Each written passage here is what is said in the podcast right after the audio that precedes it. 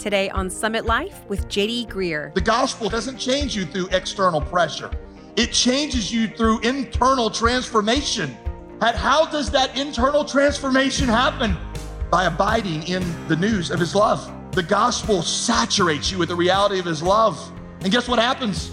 Your heart begins to love him. 1 John 4 19, we love him because he first loved us.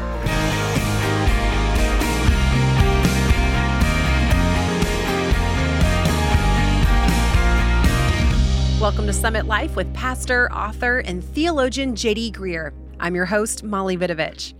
You know, our journey with God begins when someone explains the gospel to us how Jesus died for our sins and rose again to bring us new life. And as we believe that truth and begin to grow in our faith, we start to wonder okay, now what? What do I do next? But today, Pastor JD Greear explains that true growth in the Christian life doesn't come from doing or learning more things. Growth happens when you plunge deeper into the full gospel message. And whether you've been following Christ for several days or several decades, there's always a longer and deeper path to follow. Pastor JD titled today's message, Gospel Centered Change. So if you have your Bible, I want you to pull it out and I want you to open it to John chapter 15, verse 9. As the Father has loved me, so I have loved you. Abide in my love. What an astounding statement. Think of the Father's love for his Son, what that must be like. It's eternal, it's divine. It's God, the perfect Father's love for his perfect Son. You parents love your children. The love that you have for your children is a pale reflection of the eternal love of the Father for the Son. That is the love that the Father, that Jesus loves us with. And Jesus says, make your home in that. Make your home in that. Abiding means resting in his love. Abiding in him is not so much about things that you are to do for him as it is resting in his thoughts about you. These things I've spoken to you that my joy might be in you and that your joy may be full. Verse 12, this is my commandment that you love one another as I have loved you. Greater love is no one than this, than someone lay down his life for his friends. You are my friends if you do whatever I command you. By the way, I've tried this verse on my friends, and it doesn't work. You are my friends if you do what I command you. Works for Jesus, not for me. Jump down to verse 16. You do not choose me, but I chose you. I chose you and appointed you that you should go and bear fruit and that your fruit should abide, so that whatever you ask the Father in my name, he might give it to you. Verse 17, these things I command you so that you will love one another. All right, here we go. This passage shows us First of all, number one, this passage shows us what spiritual change is. Let me just make sure, let me summarize this in case you didn't totally get it. Here we go. What spiritual change is? Spiritual change is the life of Jesus coming into you. God had told Adam and Eve that the day they ate of the forbidden fruit that they would surely die. If you've ever read Genesis 2, you'll notice they didn't drop dead the moment they ate the fruit. So you're like, well, what happened? Did they not die? Did God not keep his word? No, their bodies began to die, but immediately their spirit, that part of them that was alive in God, died. And the result was their heart began to desire the wrong things. No longer did they desire God's glory, they desired their glory. No longer did they put God first, they put other things first. No longer were they God centered, they became radically self centered. And that was spiritual death. So that you and I are now in a condition where we choose sin because that's what's in our heart. It's what we desire. Right? I mean, you, you may have heard this phrase before, but we're not sinners because we sin. We sin because we're sinners. Spiritual death is at work in our heart, and so we just choose that. So the point is, any change that lasts has to happen on the desire level so that we begin not just to do right things again, but we begin to desire right things again. Which leads me to number two, and that is how spiritual change happens. How spiritual change happens is by abiding in Jesus' love for you, by making your home in it. In the gospel are all the resources necessary for spiritual growth. And by abiding in the gospel, dwelling in it, we change. You see, the gospel is not a list of things that we're to do for God. The gospel is the glorious good news of what God has done for us. It's not a list of behaviors to be adopted. The gospel is an announcement to be believed. It's not good advice, it's good news. So by resting in the news of God's love, given as a gift in Christ. That's how the life of God flows into us. That's how the Holy Spirit is released inside of us. Let me show you this really quickly from a couple other places in scripture, just so you don't think I'm making this up. Colossians 1 verse 6. This is Paul, the apostle Paul talking. I love this. In the whole world, the gospel is bearing fruit and growing, just as it does also among you. Here's the point. Here's the question. When Paul thinks about gospel growth, what's he talking about? He, is he thinking about more people in the world getting saved? Yes. But he's also thinking about the church that is already saved growing deeper in the gospel. What's it mean for the Summit Church to grow in the gospel? Does it mean that we grow and expand and reach more people? Absolutely. That's growth in the gospel. But it also means that the members of the Summit Church grow in their understanding of the greatness of God, what links God went to to save them, and how great and good God is. That is growth in the gospel. And in fact, I would tell you that until we're good at that part of the gospel, we'll never be really effective at the other parts. Because it's as we are convinced of the power of transformation in our lives that we have the confidence to go into the homeless, the orphan, the prisoner, the young one mother, high school dropout, and declare the freedom of Christ to them. That's growth in the gospel. I'll give you another example. Second Peter chapter 1. Peter, what he does in this passage, Second Peter 1, the apostle Peter gives you kind of a list. It's like a, it's like, it's like a, um, a pyramid of spiritual growth. He says, add to your faith virtue, add to your virtue knowledge, add to your knowledge self control. Then he adds two or three other things on top of that. All right, I remember the first time I heard this passage taught on. I was sitting there, and it was a guy actually used an overhead projector to teach it. Y'all remember those? Overhead projector, flannel board, overhead projector, eight track tapes. That was my childhood. Um, flannel. Uh, so he, he has this um, has this overhead projector, and he puts up a picture of a spiritual pyramid. And he says, "Here we go. We got the different levels of spirituality: faith, virtue, which is being nice to people, uh, according to him. Um, knowledge, which in our tradition always meant learning, more doctrines about eschatology, you know, the rapture. Then on top of that was self-control, which for a guy was always interpreted through the filter of sexual lust. Okay, and then his, he said this. He said, I want you to figure out what level you're on and then make a resolution to go home this week and climb up a level. And I was like, oh, where am I? Faith? I'm not that nice to people. I'm kind of a self-centered jerk. I knew that at 13. Um, then, you know, on top of that was not, I don't know much about the rapture. Then there was like, you know, beyond that, there was self-control. I'm like, oh, these things are all an issue. I don't know where I am. But that's not the point that Peter was making. He wasn't giving you a to-do list to climb. I'm giving you a ladder to climb. In fact, if you read Daniel, you'll see about verse nine. He says, if these things are not developing in you naturally, you've forgotten the gospel. So, in other words, the way that you begin to climb that pyramid is you remember the gospel.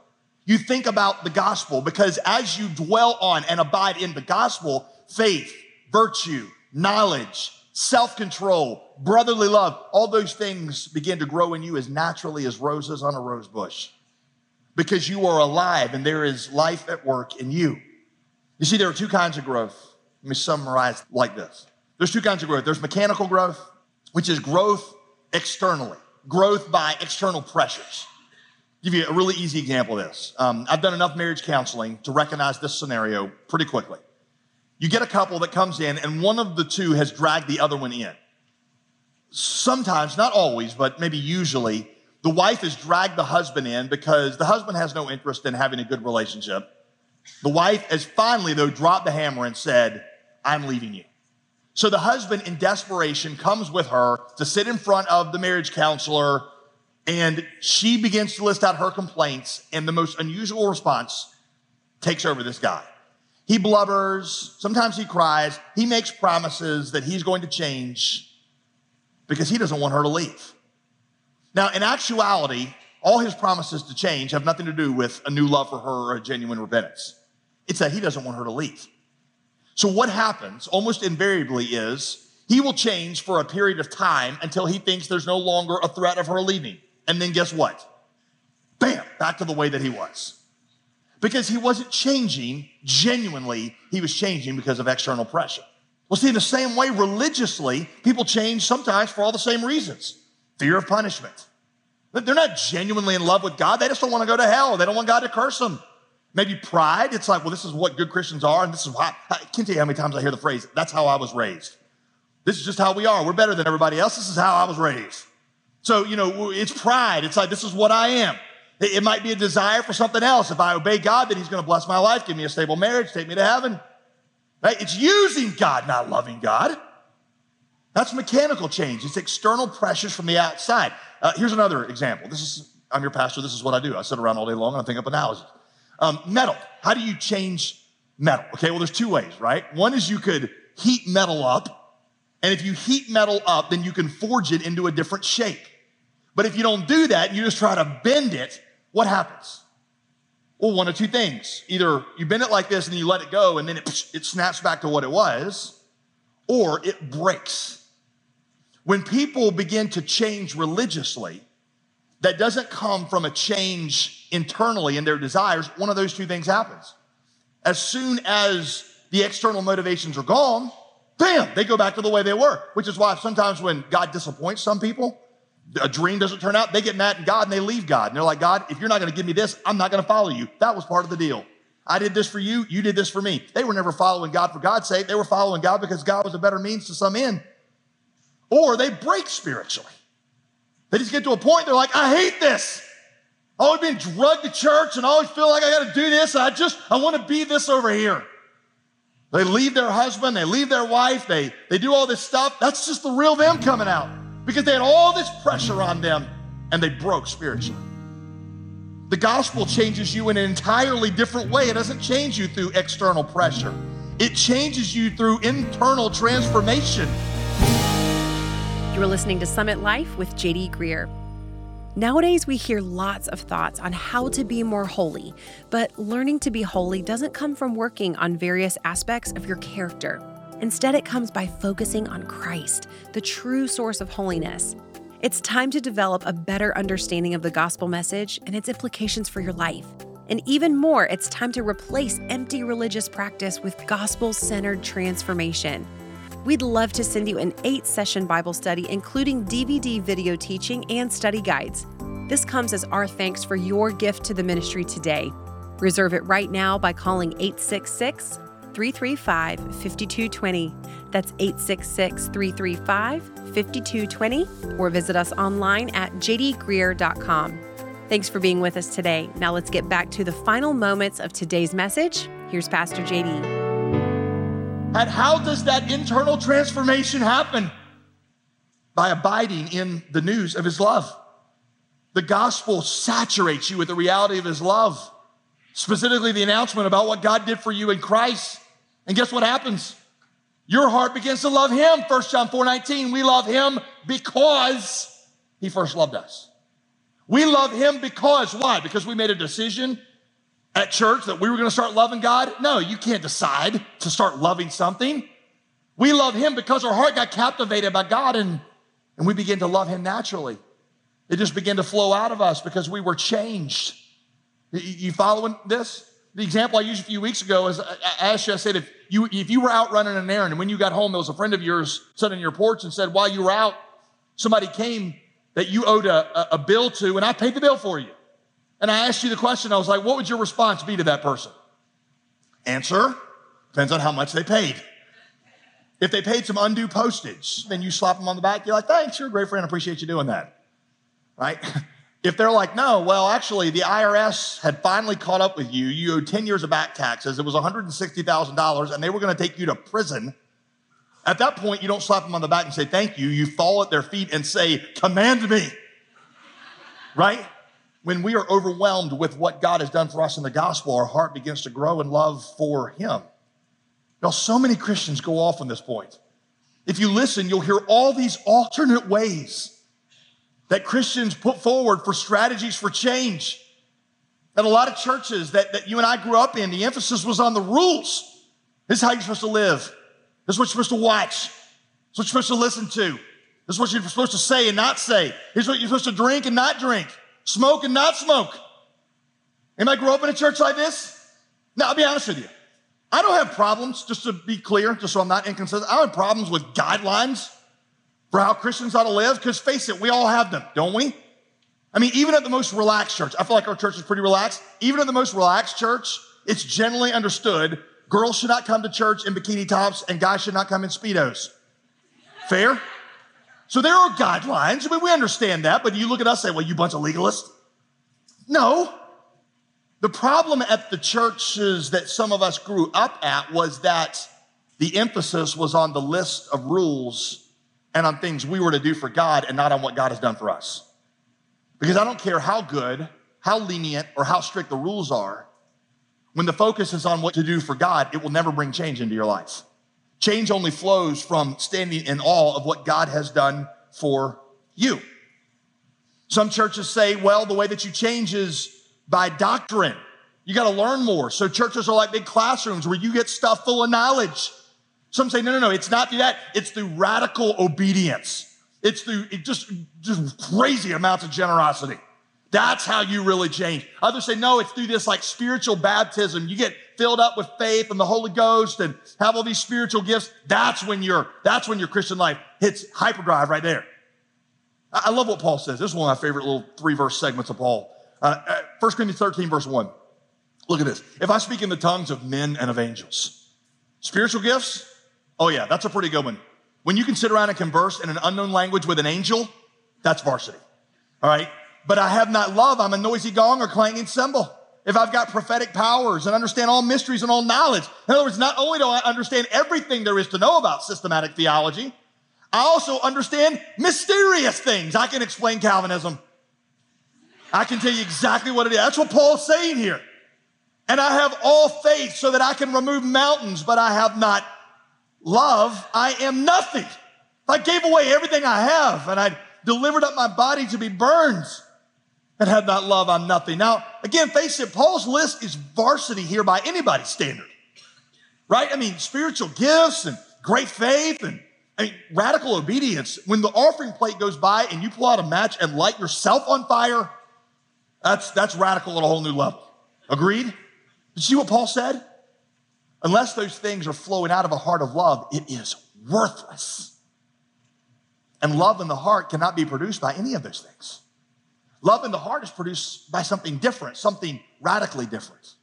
And that is that we begin to love him because he first loved us. Love in our hearts for God will only be produced by a felt knowledge of his love for us. Love in the heart for God is produced by a felt sense of the love of God. It's every time I walk into the Christian bookstore, there's like a new strategy that I see. You ever notice this for Christian? If you just get this down, then your life is different. I was in one the other day and they're like, oh, the mega church is the problem. And I got this religious show and everybody's talking. And so we need to do away with the traditional church altogether and go to missional communities. Now, you know me well enough to know I am all for getting the audience out of the audience and into the ministry. We say that all the time here. But I read these books and I'm like, I don't think they get it because it's not a new strategy that's going to produce change in their heart. I don't care how good the strategy is. It's the gospel. You can live in a commune with the apostle Paul one on one for five years. That's not going to produce change in your heart. Standing in awe of what God has done for you, that's what restructures your heart. You see, here's why sin at its core is a worship problem. It's a worship problem. It's radical self centeredness. You worship yourself, not God. Guess what? If sin begins as a worship problem, if the way into sin is worship, then the way out of sin is worship. The worship of your heart's got to be changed. That's why religion can't do that, because religion can't change the worship of your heart. It's like John Owen, the Puritan, used to say religion trims off the fruits of sin, but it doesn't pull out the roots of sin. That takes something altogether different. That's why I told you we need to be set free, not just from sin, but from religious substitutes for the gospel as well. That's why the most important central element in what we do here is the gospel. That's why I told you you hear it in every sermon. Charles Spurgeon, um, famous British pastor, to say that at the end of every sermon, he plowed a trough back to the gospel. I used to think that what that meant was that at the end of whatever he was talking about, you know, he's talking about this over here, he takes a hard left turn and goes toward the four spiritual laws. Here's how you be saved, because that's just important. That's what I thought it meant. But that's not what he means. Think of the image of a trough. A trough is something water flows through, right? What he was saying was no matter what I'm talking about, marriage, generosity, self control, no matter what I'm talking about, the power to do whatever it is I'm saying is going to flow from the cross of Jesus Christ. The water of life flows to the trough that I plow back to the gospel because that's the place that power comes from. Let me read you this. Kevin DeYoung, and then I'm going to show you what we're, going to do in this series. I'm going to do this quickly. Listen to this. Kevin DeYoung. No doubt some Christians need to be shaken out of their lethargy, but there are also a whole bunch of Christians who need to be set free from their performance minded shackles. I promise you that some of the best people in your churches are getting tired. They don't need more statistics and more stories about how bad everything is in the world. They need to hear about Christ's death and resurrection. They need to hear about how we are justified by faith apart from the works of the law. They need to hear the old, old story once more because the secret of the gospel is that we actually do more when we hear less about all we need to do for God and hear more about what God has already done for us. The gospel produces in us what no amount of religion ever could a desire for God. I want to introduce you to a gospel prayer that I have learned to pray, something I wrote over the last three or four years that I pray literally every single day that just saturates my thinking in the gospel. But here, here are the four phrases of the gospel prayer. And I would encourage you in, for every day of this series, every day of this series, to pray these four phrases and just see what happens. Here they are. In Christ, there's nothing I can do to make you love me more, nothing I have done that makes you love me less. Gift righteousness. You, if you really believe that, your whole mentality would be different this morning. If you lived perfectly all week long, God would not love you anymore. And if you messed up worse than you've ever messed up before, this Friday, He doesn't love you less because it's gift righteousness. It's what God earned for you in your place and gave you as a gift. This goes to war against works righteousness. Number two, you're all I need today for everlasting joy.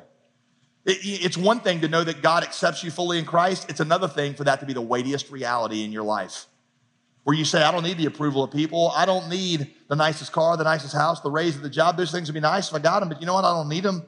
You are all I need. Your presence and approval are all I need for everlasting joy. That goes to war against my idolatry. First one goes to war against my works righteousness. Second one, my idolatry. The third one, as you've been to me, so I will be to others. That's radical generosity, right? As God has poured himself out for me, now I'm going to pour myself out for others. Number four, as I pray, I'll measure your compassion by the cross and your power by the resurrection. That's two different things. That's audacious faith. Because when you start seeing the world through the lens of how God feels about them as expressed by the gospel, then all of a sudden you begin to pray these crazy big prayers. The other thing it'll lead you to is reckless faith. Audacious faith and reckless faith. Reckless faith, what I mean is this, is when God doesn't answer your prayer and you're disappointed, you don't doubt his love for you because that was expressed to you at the cross. Your compassion is measured by the cross, your power by the resurrection. And so when you, uh, you don't do what I think you should do, then I'll trust the God that was revealed at the cross, even when I can't see it right in front of me. Reckless faith. I want you to pray those four things daily. Saturate yourself in the gospel. And I want you to watch the transformation that will happen in your heart. Are you ready for God to transform your heart today?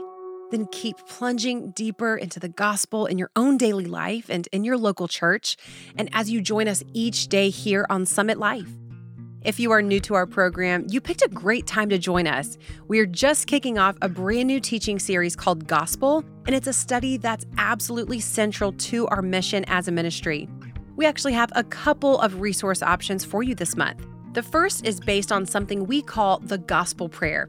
This prayer is all about our identity in Christ, and to help these truths sink in, we have a simple book of the Gospel Prayer Catechism. A catechism is a summary of Christian principles in the form of questions and answers used for instruction. So, we're sending a copy to all of our gospel partners this month for their ongoing monthly support, and we would love to have you join that team of regular givers. We're also featuring Pastor JD's gospel video curriculum that goes along with our teaching series. Each session begins with a video from Pastor JD. And then, based on that teaching, you'll open your study guide and Bible and work through the questions and prayers. For a gift of $50 this month, we'll send you the DVDs and five study guides to get you started. Call right now. Our number is 866 335 5220. That's 866 335 5220. Or you can always give online at jdgreear.com. Pastor JD is also a best selling author. His books include Stop Asking Jesus into Your Heart and Gaining by Losing, as well as Gospel and his most recent book, Just Ask. You can purchase a copy of these books as well as other biblical resources from Summit Life when you visit us online at jdgreear.com. I'm Molly Vidovich, and next time we'll discover how the gospel is revealed throughout all of Scripture from beginning to end as our series called Gospel continues. So be sure to listen next week to Summit Life with JD Greear.